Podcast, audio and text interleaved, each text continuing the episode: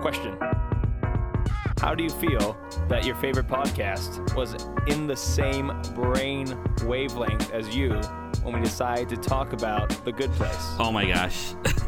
that was so awesome, wasn't it? I was, Yeah. I, I was texting um, I was texting uh, JVL's wife about this. I said they stole this from us because we recorded two weeks beforehand, and he stole We our idea. did. He stole our idea. It was really cool, uh, and it was funny because we got a lot of mentions in the uh, on Twitter about that, right?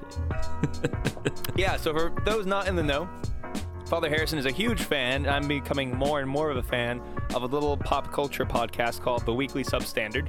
And their podcast episode for last week was on The Good Place, and our episode was on The Good Place. It was just like a weird coincidence of things. It was awesome. It was really cool to it was hear, cool to hear their their perspective. Although I uh, I was I, I said to, I said to Shannon, JVL's got to work on his more on his on his theology a little bit because he he was saying like all moral truth is rationally you can come to it by reason alone. I said, but that's not true in the Christian tradition, right? okay, so because he was like he was I know what he was trying to say. rather true, right? Yeah. So like a lot of it can. Um, but also like we also acknowledge the fact that even though you can, it's also very difficult to do. Yeah. And only if you spend like a lot of time. Like Aquinas was like, it takes too long to figure this out by yourself anyway. yeah. So that was a there was that and it's also there's the whole element of christian charity which is part of the moral life is Ah, not see, something yeah, there it is.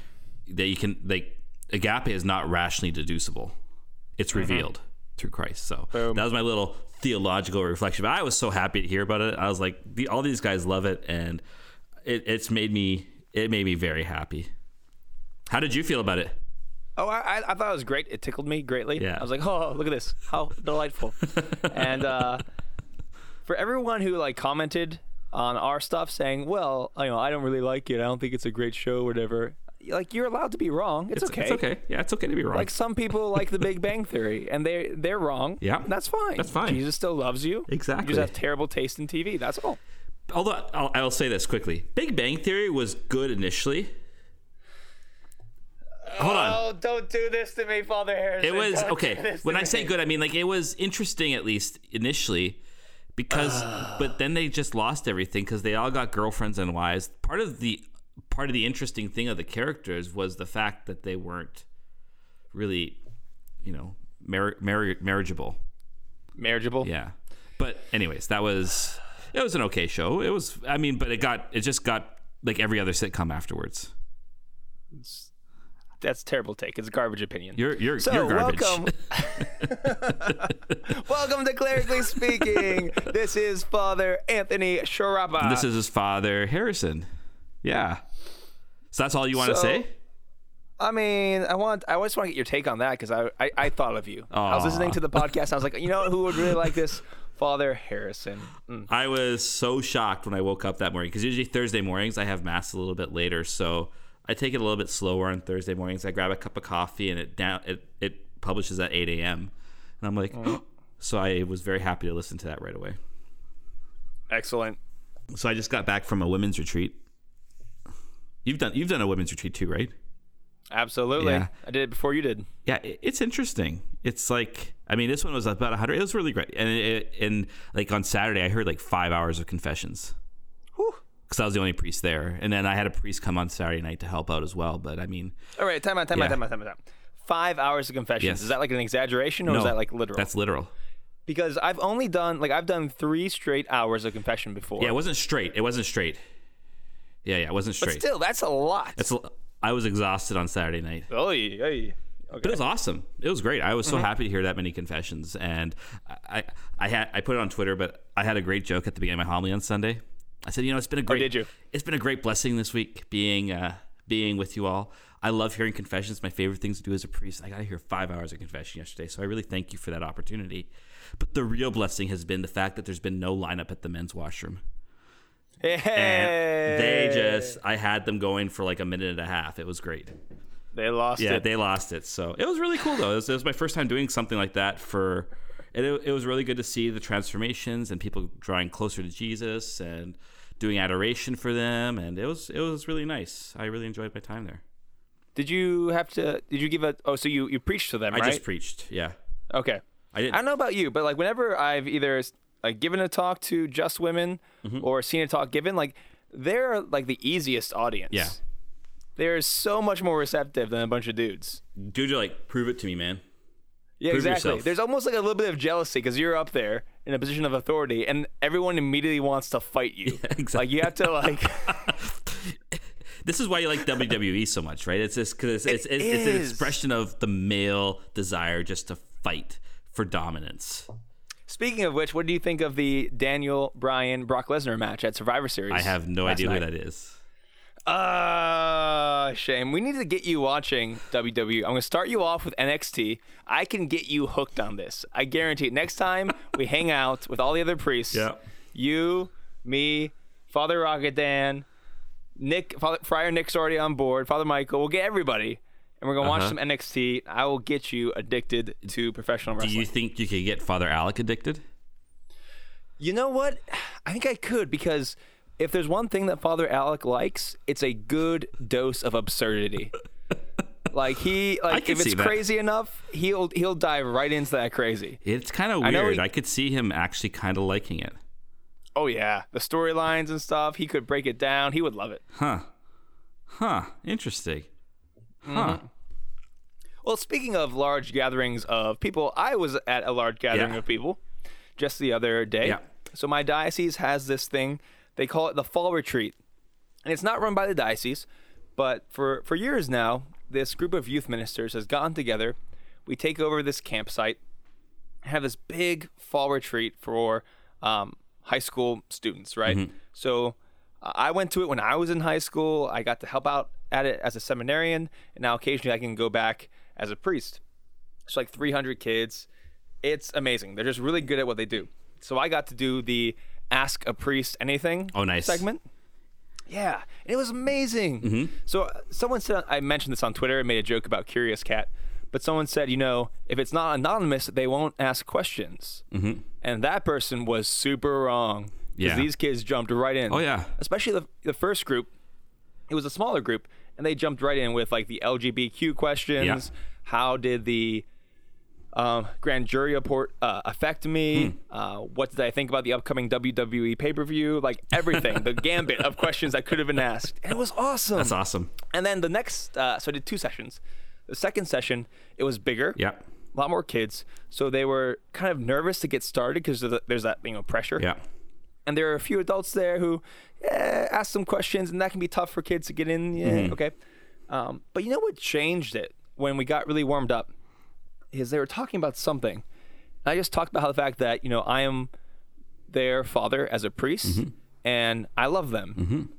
And you would think you know it's just me saying I love you to these teens would kind of like I don't know either turn them off or get them like uh like this guy's a weirdo. Yeah. But like their faces like lit up.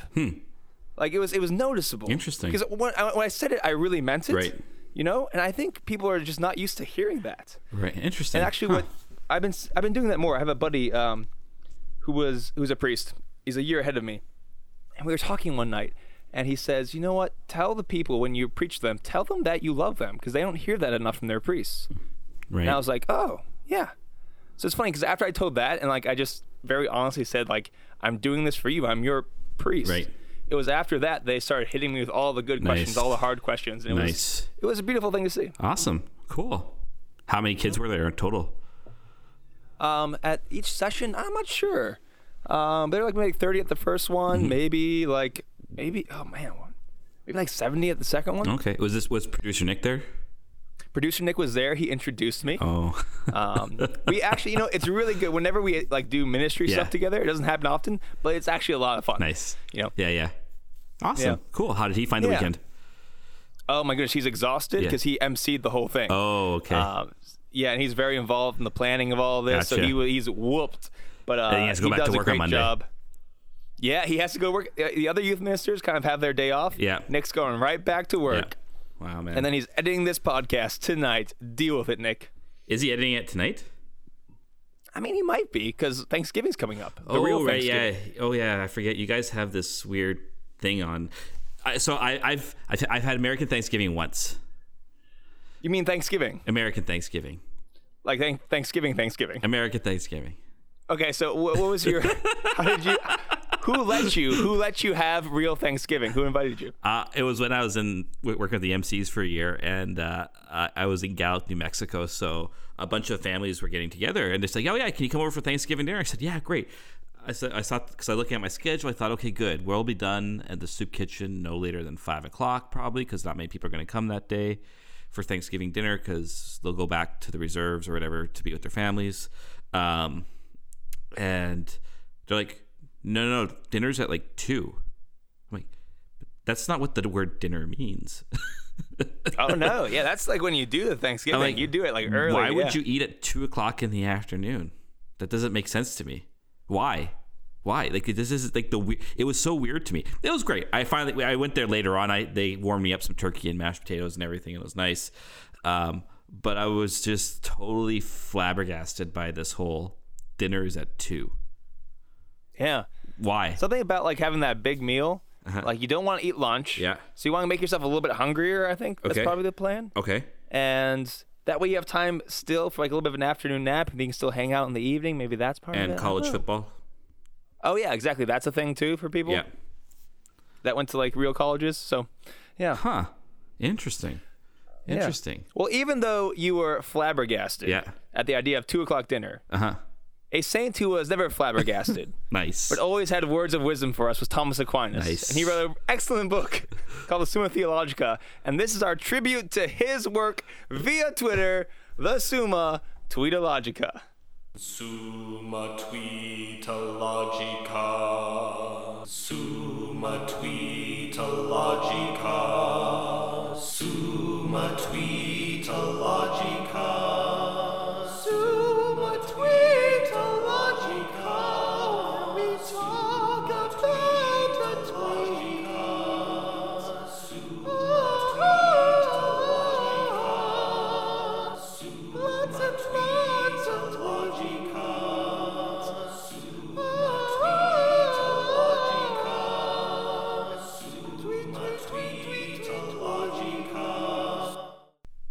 that was. Uh, Give me a grade. Give me a grade.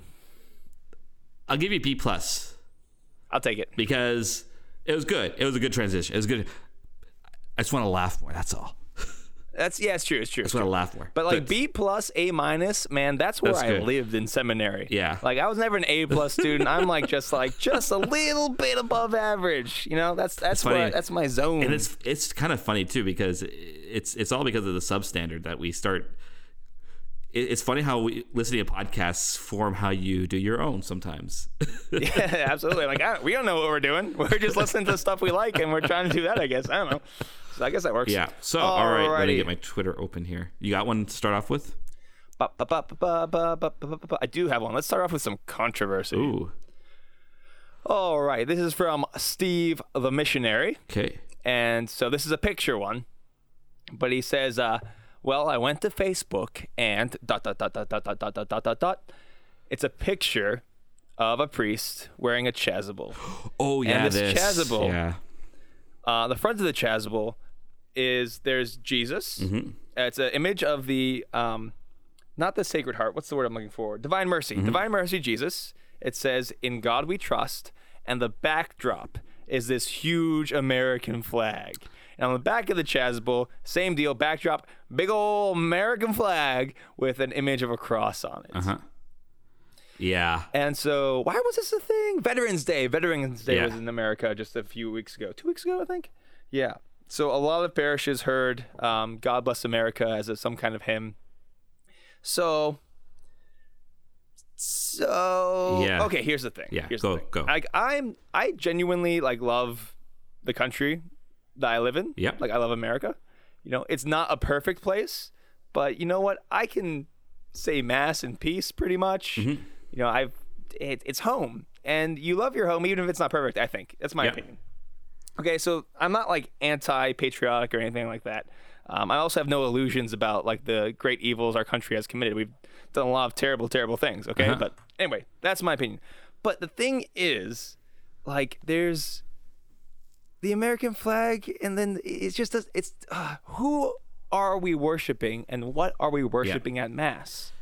And like when you have stuff like this, and I'm sure the priest is a great priest or whatever. Yeah. But like stuff like this is ugh. Yeah. Because the problem is that Amer- too many American Catholics are more concerned with being American and more concerned with being either Republican or Democrat, more concerned with the religiosity of nationalism. Mm-hmm. And it can take various forms, right and left, than they are in Jesus Yeah. Christ. And it drives me freaking insane. it's so weird for me again this might this might even be our next podcast because uh it, it's an interesting thing again for me as like an outsider it's just it's so weird to see to see this but it's also it's like why yeah why are you putting the american flag on a chasuble this is not the mass and, and its and its vestments are not a place for like that's a weird form of enculturation yeah. that is a very weird turning the- form It's turning the chasuble into like a political um, symbol like a yeah, political symbol, a billboard. Yep. It's like not what the chasuble is meant to like symbolize at all. I mean, it gets you to the other question of how much how much imagery ought to be on a chasuble. Well, it depends. I think. Yeah. Um, if if I think it really depends on whether or not you're doing um, facing the people or facing east. Mm-hmm. Right.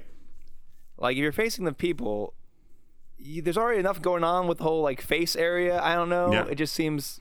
Ah, Yeah. don't- don't- but if on the back, like have like a nice image of like Jesus or something, you know, it makes a little bit more sense to me. Mm-hmm. Yeah. I want Christ pant- Pantocrator on the back of the chasuble just so that if I'm facing east, all they see is Yes. the judging face of Jesus looking towards Good. them. Just staring them down. the justice of God. Like even though the priest can't see you right now, Jesus can see you. Yeah. So stop picking your nose at mass, you weirdo.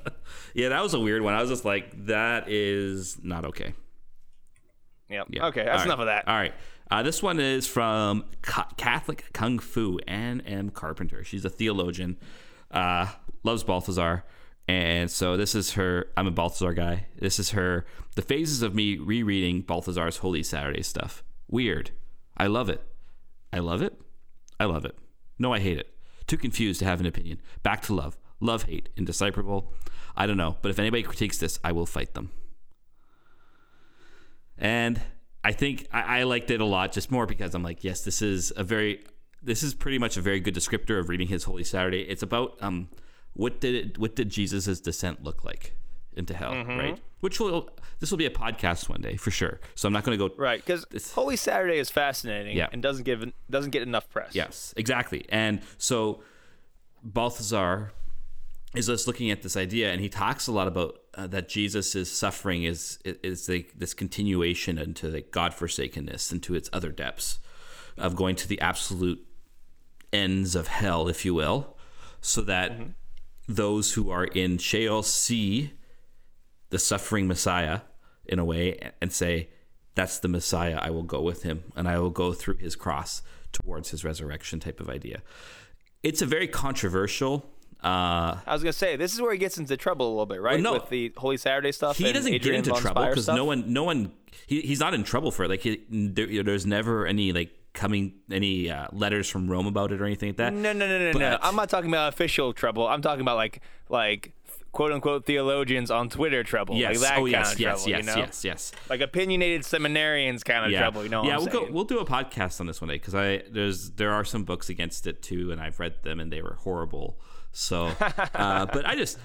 I was also just the way she went about talking about it. I just thought it was really funny. She's got a good wit. She's worth following on Twitter. So, uh, I just anytime someone mentions Balthasar and Holy Saturday, I get excited.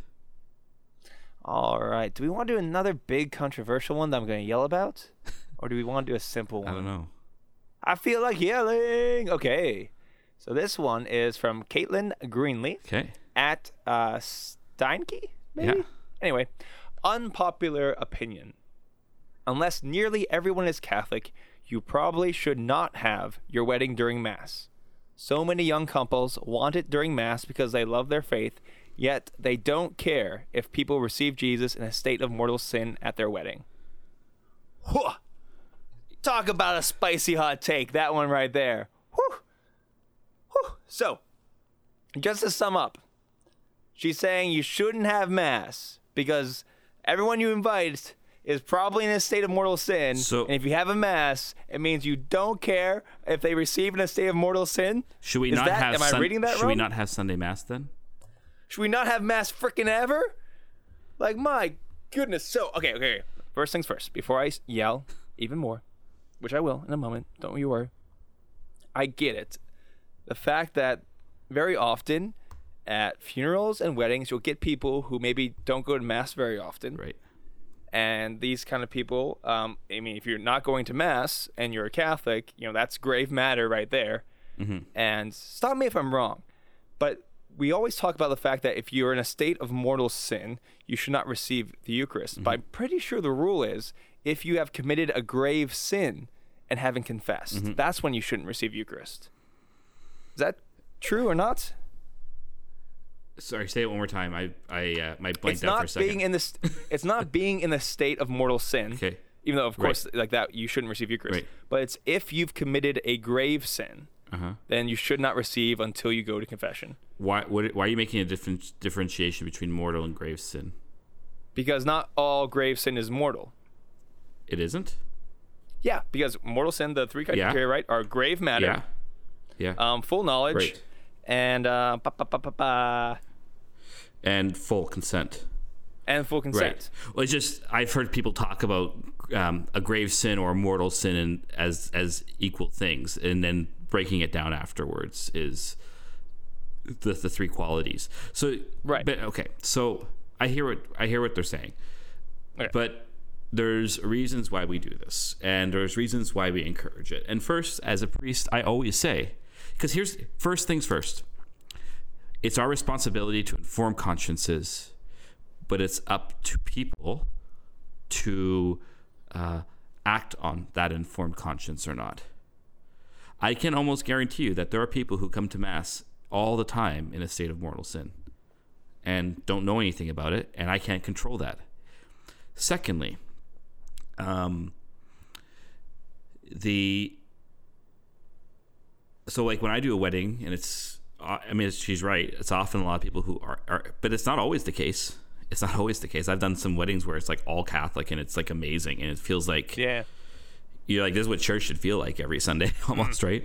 Um, and I always make an announcement. If you're not Catholic or you've been away from the church for a while you're still welcome to come forward if you would like a blessing or you can remain in your seat.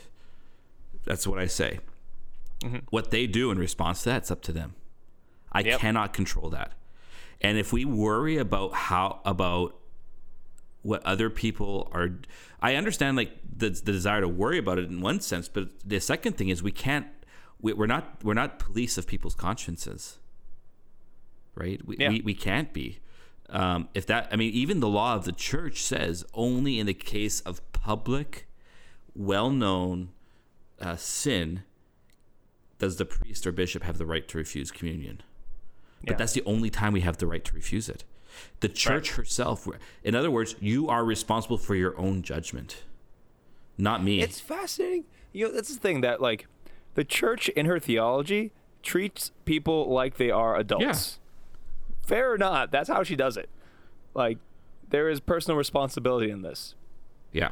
But also, also, if a couple wants to have mass for their wedding, it is the Eucharist and the Holy Sacrifice of the Mass just fits so beautifully Yeah. theologically Yeah. with what's going on in the sacrament of matrimony Yeah, exactly. it's so beautiful because like it's it's just this this mirroring of Christ's love for His church. Exactly. You have it quite like you have it there in the Eucharist. You have it there in the sacraments. Mm-hmm. It's so that's why Catholics also. Hey, another thing.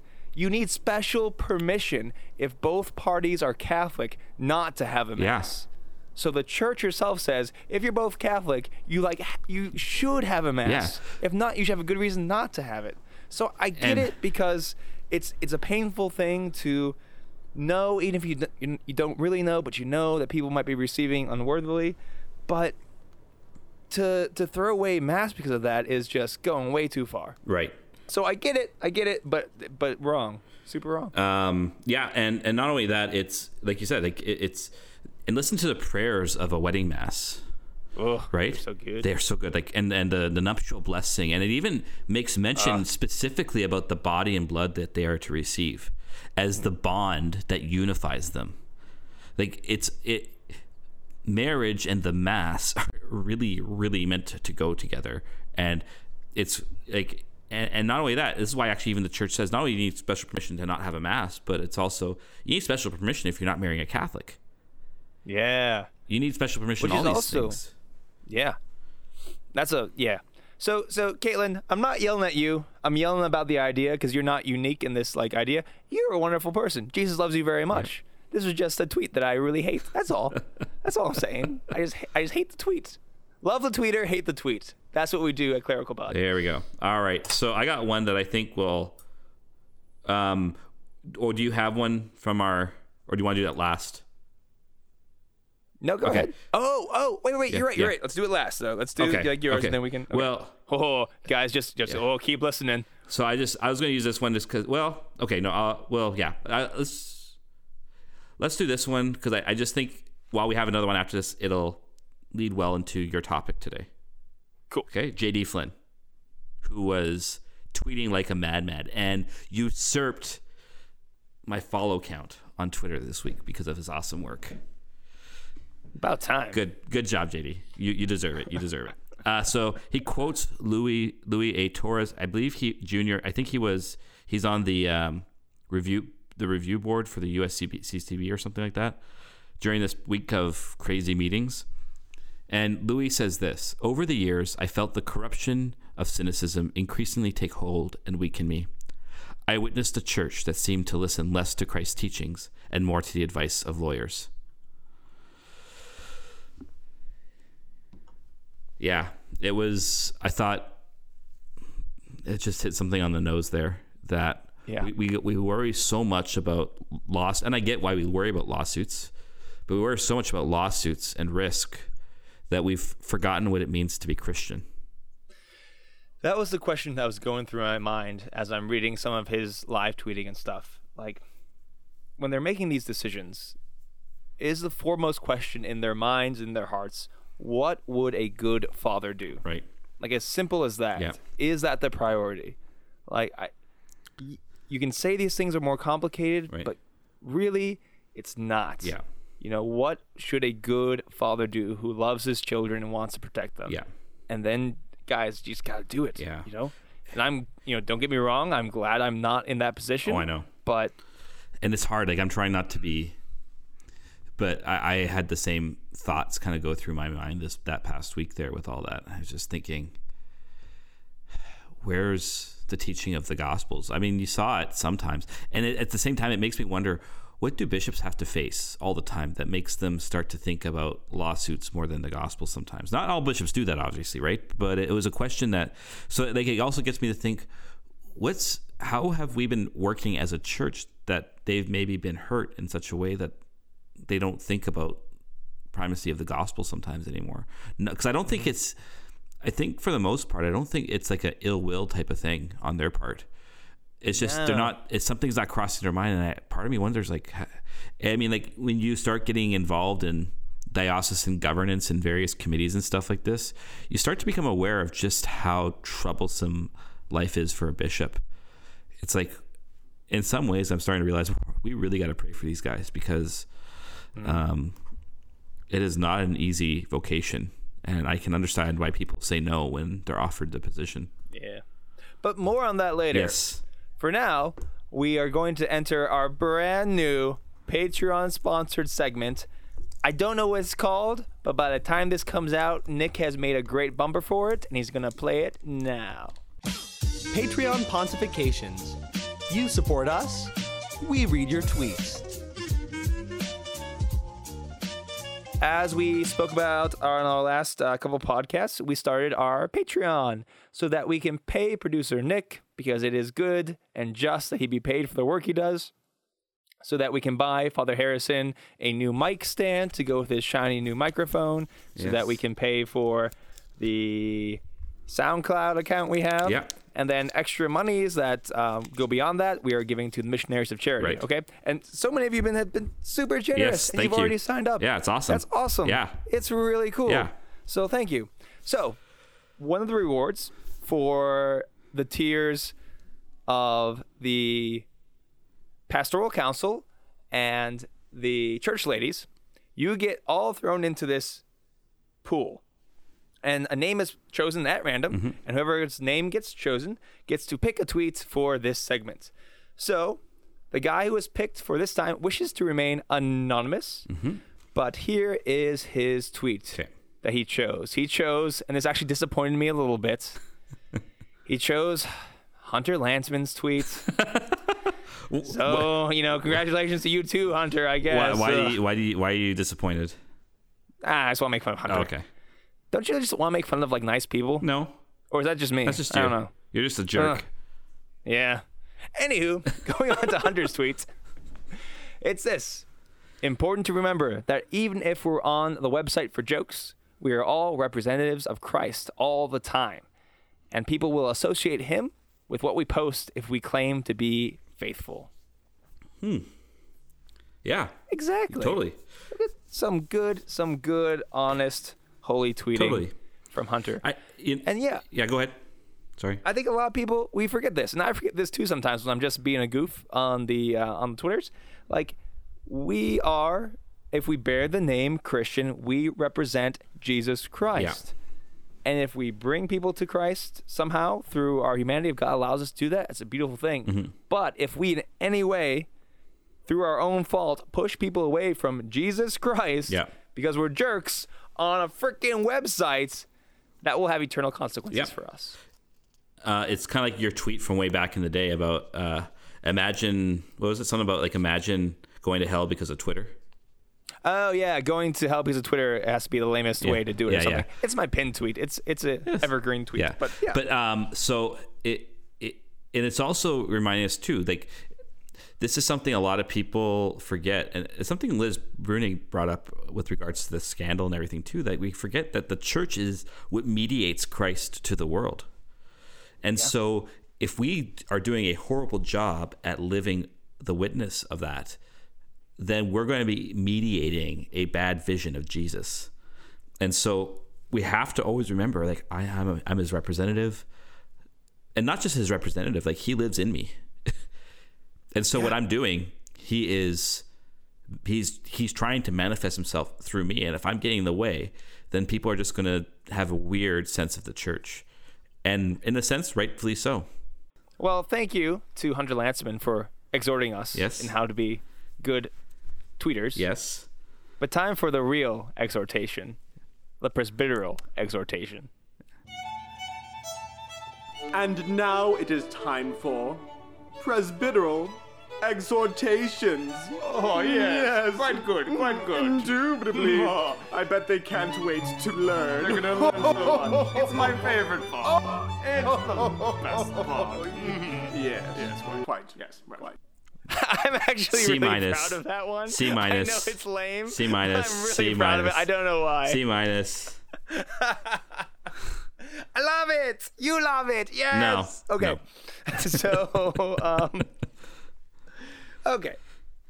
Uh, like we alluded to, um, I wanted to speak a little about and have a conversation about authority, and kind of along with that, authority and power. I think are the two things, but but particularly authority. Okay.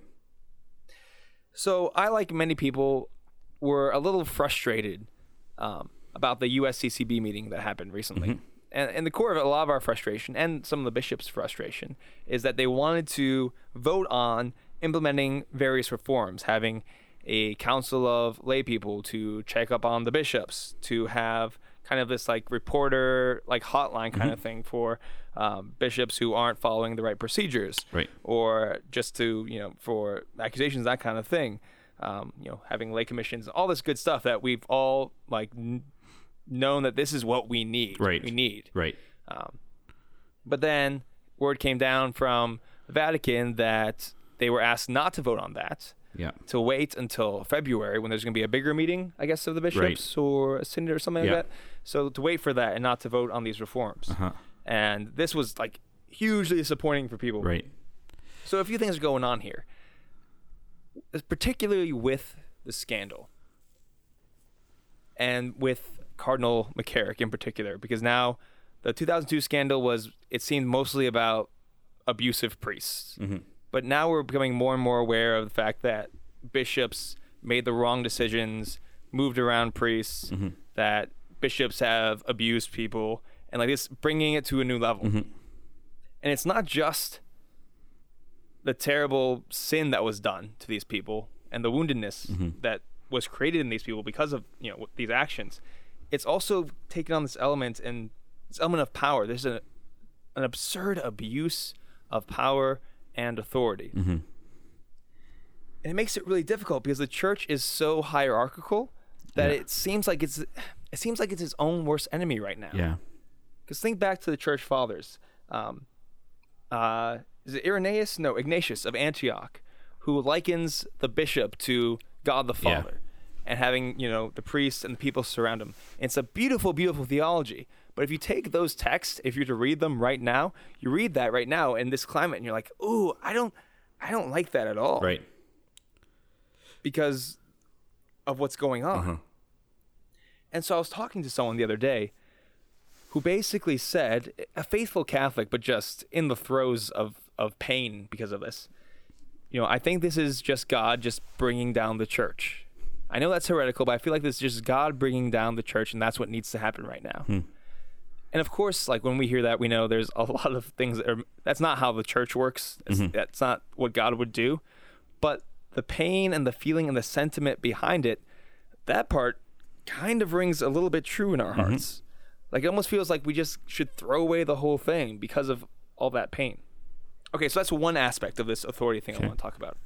But the other aspect, and it's milder, is that either because of these abuses or because of just incompetence in the church in the past or the way the culture paints the church, it's that members in the church, priests, bishops in particular, seem to have now no moral authority. Right.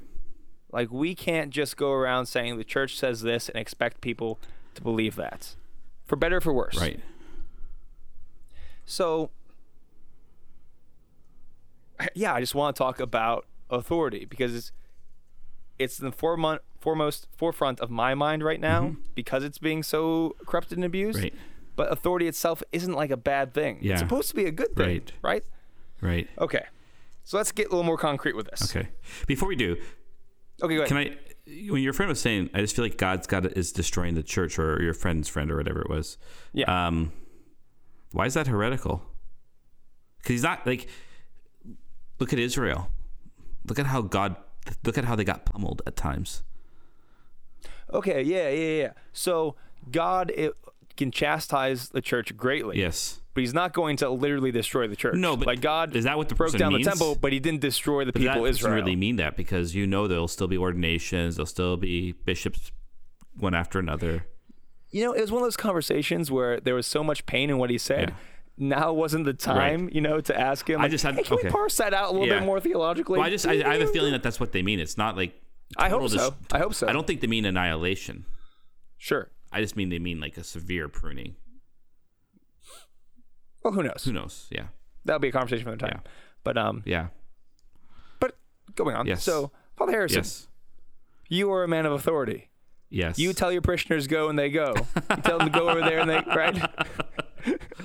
you understand. There's, but my real question is like being a pastor. Like, what are the advantages of this? Because I think every priest wants to be a pastor, or at least most do. But what are like some of your fears and struggles and your experience with authority as a pastor of a, some little parish off in Canada? Right. Um, it's an interesting question, and I mean, for me, it's still something I'm learning. Right. It, it's. I think I may have said it here before, or I've said it elsewhere. They don't train you to be a pastor. They just say, "Hey, you've been ordained a couple of years. Here's a parish." I'm like, "Oh, Ta-da. thank you. That's that's great. Uh, what do I do? Oh, you'll figure it out." and I'm slowly figuring. I've you know I've made mistakes and decisions sometimes because I'm trying to figure out how do you lead people, right? And I and I've recognized times where I'm like I need to be more consultative with people. And there's other times where you just realize I need this is the thing it's and it kind of gets to your point because I've had a few experiences where it's as if where no matter even when you feel like it's an appropriate time to to use your authority mm-hmm. people will always take it as clericalism. Yeah. like any speak more about any hard decision that doesn't go their way, they will automatically take as a clericalist attitude, which is interesting to me in that sense. And I've had a couple experiences like that. And I, I mean, and I'm trying to learn through it, right? I've learned even in these past few weeks about okay, I need to ask people's opinion. I may, eh, and it's about personality too. It's hard when you think you know best because of what all these different things. Just because you know best doesn't mean you should just go and do it yeah. right? You need to bring people along. I was actually just talking to someone on the women's retreat who was sharing about a parish that they're in and how their pastor's just kind of just making all these changes without talking to anyone. And she's saying, I actually like the changes. I don't like the way he's going about it. And I just feel like I'm being, my voice isn't being heard. And it was very, int- it was very good for me to hear that too, right? So it's I, I don't even really have a clear answer on this yet in a sense because I'm so new at this and having authority is scary and it's uh I remember when I was an assistant I kept on saying I would just like to be an assistant in a way Yeah. Yeah. um being a pastor means you and also meaning you have to be okay with being the bad guy because sometimes you have to make a decision you know is not going to be liked but it's for the best of everyone involved. Um, I can give you an example where I, I mean I haven't we're we're still in the throat we're still in the beginning time of, of changing it, but I, I've essentially said we, we can't have youth ministry right now. I know there's youth, not a lot, like a dozen or so, but we have youth, and that's a reasonable number to do something for. But it's falling on me and my religious ed coordinator's shoulders. She she's very very part time. I've I've got a billion other responsibilities with the parish and our school, and I'm like, I can't do this. So I've, I'm saying to the families slowly, I'm like, we, we're we're suspending youth ministry for a bit, not because it's not a good thing, but because we don't have the people to do it, and we're Yeah. we're changing it. We're going to have a family ministry for once a month, right? A potluck, bring people together. They can have a session for kids, session for teenagers, session for parents. But I'm like, and I have to do that because I, I, I feel it's a need that needs to be addressed, but we can't address it with the way we've been doing things because I will burn out if I do it this way. Yeah. And that I don't care how good it is, it's not worth me burning out over because this then this diocese is, is short one more priest. Right? Yeah, and that's um, making me think a lot about what's going on at my assignments. Mm-hmm. So the big thing about this assignment is that we have seven parishes, and we need to make those seven parishes one parish in the next you know year and a, you know two years. Mm-hmm. There are going to be decisions that are going to need to be made, and it's going to be the priests who make them Yeah.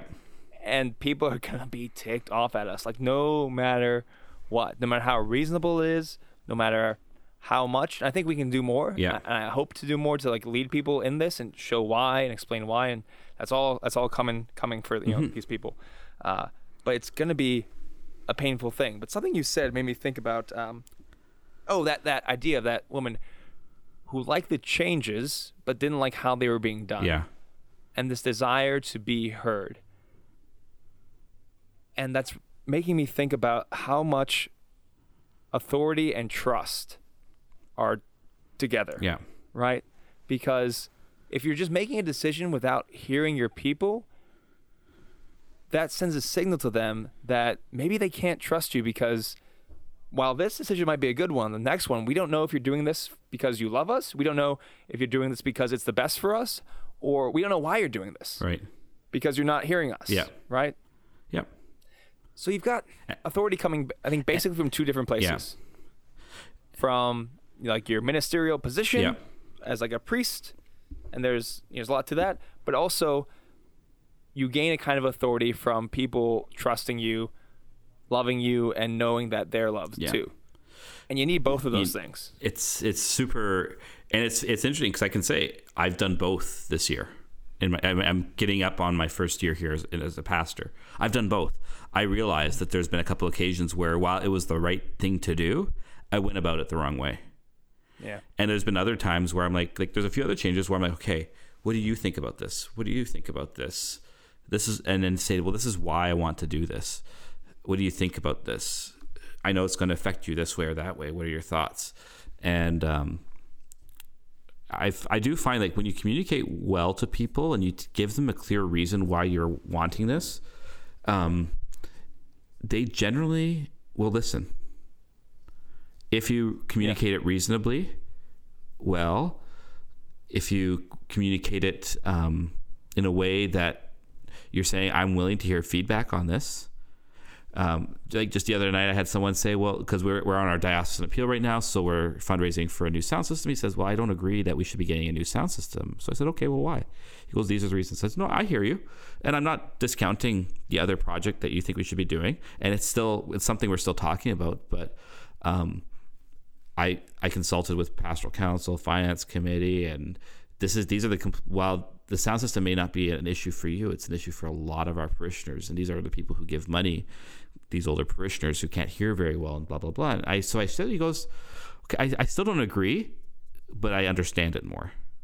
Mm-hmm. And I said that, and, he, and we were, it was fine. It was good. Like, it was a good conversation, right? And I think he walked away saying, all right, I can, I may, he may not even support the project, and that's, that's fine, but at least he knows that I'm not just sit, doing this just because I want to do it. Right. Mm-hmm. And I think that's the thing. It, it, you know, you mentioned earlier about power, and it's just, this is such a, a, a big thing because the way we perceive power today is so fundamentally different than the way power was used and expressed by Jesus and the apostles. Um, Yeah, yeah, yeah. Like we, we look at power in a purely political lens, right? It's all about getting my agenda across. It's all about getting my, it's all about getting what I want for my reasons. And I'm like, but that's not like, and so when you're doing, because it is an exercise of power when you're acting pastorally or whatever, it is an exercise of power. You're, you're, canonically, this is an exercise of governance, which is legitimate to your office as pastor. So it's an exercise of power, mm-hmm. but it's not a, it's not meant to be a top down, like heavy handed way as we see it in so many ways, but it's meant to be in a, I think it should always be consultative in that sense and say, well, what do you think? What do you Yeah. think? So here's the thing. I think the question is, what is power for? Yeah. Because there- there's a power in authority, but what is that power for? And power is for service. Yeah. A certain person is given power so they can do something else for someone else. Right. You, as a pastor, can take on the responsibility and make decisions that other people cannot. Exactly. And there's a freedom in that and a goodness in that. Especially if people love you and trust you, that they can you can enact these good things for them, whereas they could not. Mm-hmm. Yeah. Or a group of people could not. Yeah. That's that's what it's for. Yeah. And that's why you see someone who's wounded by power. It's when this person should be supporting you and loving you and doing something for you that you can't. The opposite of that is this because it puts uh, a person in a vulnerable vulnerable position to you. Right. Because you can do something that they can't. Yeah. So if power is misused, you're striking at the heart of that vulnerable place in a person. Yeah. And I think very often people who, even after you explain everything, even after you consult, even after you show that you care about them, if they're still upset, not just upset, but actively working against your decisions, even though it's unreasonable, that that often comes from a place of woundedness because somebody else in power has wounded Right. them. Right? Yeah, and that's the other thing too. Is it, it- you don't want to. I find often people, like I said, like I said it myself. I know I've made mistakes this past year and how I've handled myself pastorally, and, and that's part of the, that's part of the learning curve. And I keep on saying, like, guys, I'm learning, but I didn't do it to hurt you. Like this was not malicious. This was not intended to be a way to kind of strike you down and to get my way. I just realized I went about it the wrong way, and I really am sorry about that. And I've learned from that. And this, and I, and that's where you want the forgiveness to say, like, I, I need that forgiveness. So because I've learned from this now, and, and thanks, though, yes, it's a mistake on my part. I need your forgiveness so that I can now learning from this, I can move forward, I can grow, and I can, I can be a better pastor because of it. That is the biggest thing for me, what you just said. Okay. that you in a power you were in power and you apologize Yeah. because I think most of the abuse of power comes from people who refuse to apologize, who don't know how to hold their authority. Yeah. So I experienced this in good ways and bad ways in seminary. Uh, I had formators, people who were above me. I might have told this on the podcast or not, but something that's so like intrinsic Yeah. to my being Yeah. and my experience. I'm just gonna say it again, even if I did already. That held their power in this authoritative, authoritarian way Yeah. because they were afraid to lose it. Right. So if they screwed up, or if they put their foot down where they should not have, Yeah. they were so afraid to lift it back up because they're afraid that we wouldn't respect them or they would lose their power Yeah. or they would lose control. Yeah. So they would keep on with the wrong decision. Yeah. Even if it was causing the community pain. Right. But I had this one I had one rector in particular who was amazing. And I went up uh, so oh this is how the story went. So they decided to have our masses at the seminary recorded and put on the radio. Right. And this really really bothered me Okay. Because as a seminarian, I, w- I felt like I was being kind of like trotted out um, week after week. We visited different parishes. I had to wear this like blazer with a patch on it. There were people around me all the time. I felt like somebody in a zoo. You know, it was supposed to be my time of, of quiet and my time of contemplation to figure out whether or not I'm supposed to be a priest. But I felt like I was just being put out there all the time. Which is very common in And- seminary. Yeah. And so now you're putting microphones for, you know, thousands of, I guess, probably like old ladies to listen to our mass. Like you're bringing them into the chapel. And this like made me so angry. Yeah. And so I, I approached the rector and I started like just freaking out about Yeah. this. And he just exploded. and Yeah. he just yelled at me. And he his points were correct. Like mass is public. Yeah. Blah blah blah. Why you you know we all these points. And I was like, and I just like I was a mess and I was so upset. And I, Mm-hmm. okay. I went to talk to one of my seminarian buddies about this, and I told him the whole story and how upset I was about all Mm-hmm. this thing. And he goes, "Give it a few days." I go, "What?" He says, "Give it a few days. Yeah. In a few days, he'll call you to his office and he'll apologize." And I was like, "What? Okay, whatever." Sure enough, a few days later, he you know called me into the office. He apologized for the way he spoke to me. We had actually a really good conversation about what was going on. You know, I admitted that I was wrong yeah. too. Yeah. And like from that day forward, if that rector told me to like jump off a bridge, I would have done it for Yeah. him Yeah. Because I knew he actually cared about me. Exactly. Like he and it was funny like in not being afraid Yeah. of losing his power, he like gained more authority. Exactly. It's it's. I had a similar experience a few times. Like so, our, the rector of our cathedral has been kind of like my mentor. Like I've known him for 17 years, right? So we we we know each other very very well, and we know how to push each other's buttons sometimes. And sometimes Yeah. we'll have a conversation, and we'll just really kind of go at it, and and you know, we don't hold anything back. But sometimes, like, I'm like, oh man, I was wrong, and I'll just go and apologize. Mm-hmm. And he, and same thing with him. Like, it was always within 24 hours. We just like, do it. I'm sorry, I was wrong, and we'd be able to eat dinner together the next day, right? Like, it was no problem. Nice. Like, and it was really good because, but that's the thing. It's to say, okay, I handled this wrong, and I'm really sorry. And uh, Mm-hmm. the hard thing is, it's like when you you don't do something wrong, like you really recognize you haven't done anything wrong, and you've talked to multiple people about it, and you recognize you haven't done anything wrong, and then people still think you did something wrong. Yeah. That, that's the hard one. That's the hard one to, to fix sometimes. But but Yeah. sometimes and that, in that case though too, there's something in humility because whether you did something wrong or not, they perceived it a certain way and they got hurt. And that's worth apologizing for regardless. Right? You know, yeah, I agree. Yeah. Here's the thing: like humility actually is power. Yeah. Like the more humble you are, the actually more powerful you are as a person. Yeah. Because it's the prideful that are always shattered by every slight against them. Yeah. Like Jesus Christ was never afraid to lose his authority. Right. Now, of course, he's God. You know, he, he can't, but he wasn't afraid of losing his authority in the way that we are. Right. Because he knew who he was, and what other people said about him didn't change that. Mm-hmm. You know, so I think leaders need to take on that same thing because they're going to be under so much scrutiny. Yeah. both fair and unfair. Yeah. But how do you hold your power? Do you hold it with humility or do you hold it with this kind of prideful fear? it's yeah it, it's it's it's a hard one to balance it Mm-hmm. it it's really is because it I mean, it's something I'm trying to learn because in some ways I really like I'm I'm so like we've talked about this with stuff like with regards to the mass or something like that, right? I know it's going to work. I, like I know it. Just trust me, people. But I think Yeah. it's about saying, and that's where you have to play it a little bit to say, okay, this is a good decision to make, but it's not the right time, right? Let it be slow and organic. And this is the thing, like, because people say, oh, you're a pastor now, you can do whatever you want. I'm like, nope. I could do whatever I want, but then I'd have an empty church. Yeah. and then that's pointless.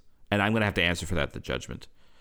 Um, and I don't want to answer for that. I mean, I'm already it's already scary enough because I have to answer for all the people who aren't here still. So, um, that's something to, and and also though to, especially with young pastors, I, I people really need to realize like we're we do not have all the answers. We are still learning, and instead of maybe criticizing, having a conversation, say, "How's it going?" You know, I'm struggling with this. What are your thoughts on this? Like, like just be more. Support is really, really important for a new pastor. It's mm-hmm. really, really important because otherwise, if we just get hurt, I can see how. Like, I'm starting like, wow, I can see how people get bitter in the priesthood. It's Yeah. very, very easy. It's scary how easy it is, actually. Yeah. Well, that that thing about you inviting people to help young pastors out and to ask how they're doing, like that's very much the action of the body of Christ. Like if if your head gets hit with a two by four and you're bleeding, it's the hand that brings up the rag Exactly. to like patch the bleed, right? Yeah. You know, these things that different parts, but all are supposed to work together. Yeah. And that's the like. Yep. So just because someone has authority over you doesn't mean that you have no say or there's not supposed to be an interaction or even a person Yeah. uh, how do I put this? I'm not sure. But it's so important for someone who is a follower Yeah. to have a confident relationship with their leader. Yeah. Who that you are not afraid to speak truth to them. Yeah. Because you have a power just if you're speaking the truth, having the truth, that's a power Yeah. that you know is, is that God gives you Yeah. the truth, Yeah. right? So to even if you're not necessarily an ordained person or head of a parish or whatever else Yeah. it might be, if you have the truth, like if you know the pastor has screwed up, you now have that power of truth. How are you gonna hold it? Yeah, exactly. How are you gonna use it? Yeah. You know. Yeah. Exactly. Are you going to use this with love? Yeah. Or you use it to just just freaking knock them down and squish them into the ground? Yeah. Which I get that temptation. Trust me. It's Oof, I get it. Mm-hmm. always a temptation, right? And the other thing too is this is when there is conflict, always go to the person first. Yeah. Always, always, always. I I've learned that the hard way, but I've also been on the receiving end of when people don't go to you 1st Mm-hmm. And it's really, really important. And if you because if you feel you can't talk to the person, then you shouldn't be talking about it to someone else. You know, it's also important to realize that in a parish, there are snitches everywhere. everywhere. So you think your little conversation you had in the parking lot bashing the priest, you think that didn't get to the priest somehow? Oh, you are wrong. Yeah. So you got to be careful. Oh, we, right? we hear about it. We hear uh, Oh, we do. Yeah. We know everything. Yeah. And we see you in the back of the church leaving early, and we judge you for that too. Yeah, exactly. Exactly. So, yeah, it's and really pray for the bishops. Let's get back to something serious. Well, no, After like we really got to pray threats. for them. No, absolutely. And there's some real like I don't know. I I watched I as best I could. I've been in a different headspace for another reason this last week, but um as best I could I was following along with the meetings. I was just like shaking my head at some things being said and then really like okay i'm glad it's not all like there were some really great things being said too but it, it was a bit of and it's interesting just talking to other priests it's just been a real shocker and i don't know what's going on and we don't like you and i we're too young to know the deeper workings of the hierarchy of the church yes. so i don't know what's going on I i'm confused too but Yeah, I think part of it though, and you touched on it earlier, is that I think for too long bishops haven't been allowed to be bishops, or they haven't allowed themselves to be bishops. Right.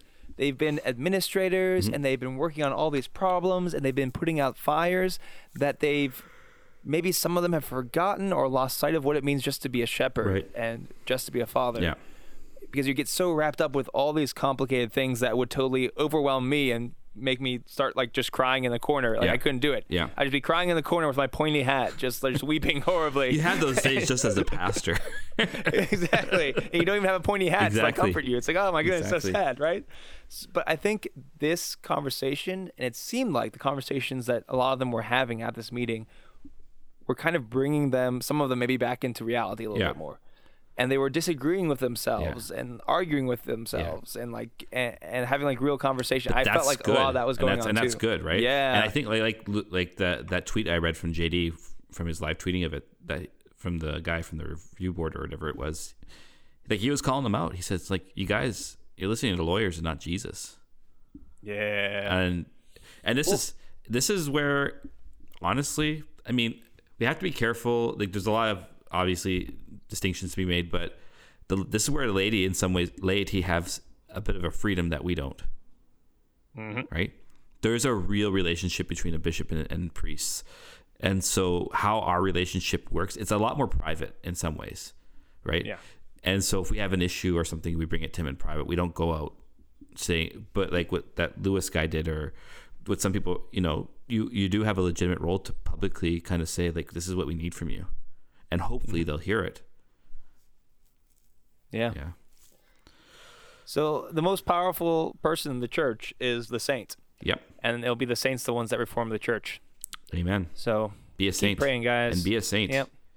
Become saints. be gum saints Well. cool there you go. there we go That's a pretty good, yeah, pretty, pretty, pretty, pretty good podcast. So we've got a whole bunch of stuff to shill, and by a whole bunch of stuff, I mean one thing, and that one thing I mean our Patreon. If you guys would like to support us, even for as little as one dollar a month, um, producer Nick will thank you, the Missionaries of Charity will thank you, and we will thank you. And if you choose to donate five dollars or ten dollars a month, your chosen tweets will be read and talked about, maybe made fun of by Father Harrison and I. there we go So you can find me at Father Sciarappa on Twitter. and you can find me at fr harrison and sorry to And- tommy ty Ah, Tommy Ty. yeah sorry uh, we'll have you on next time Maybe we'll have him on once he becomes a uh, patron.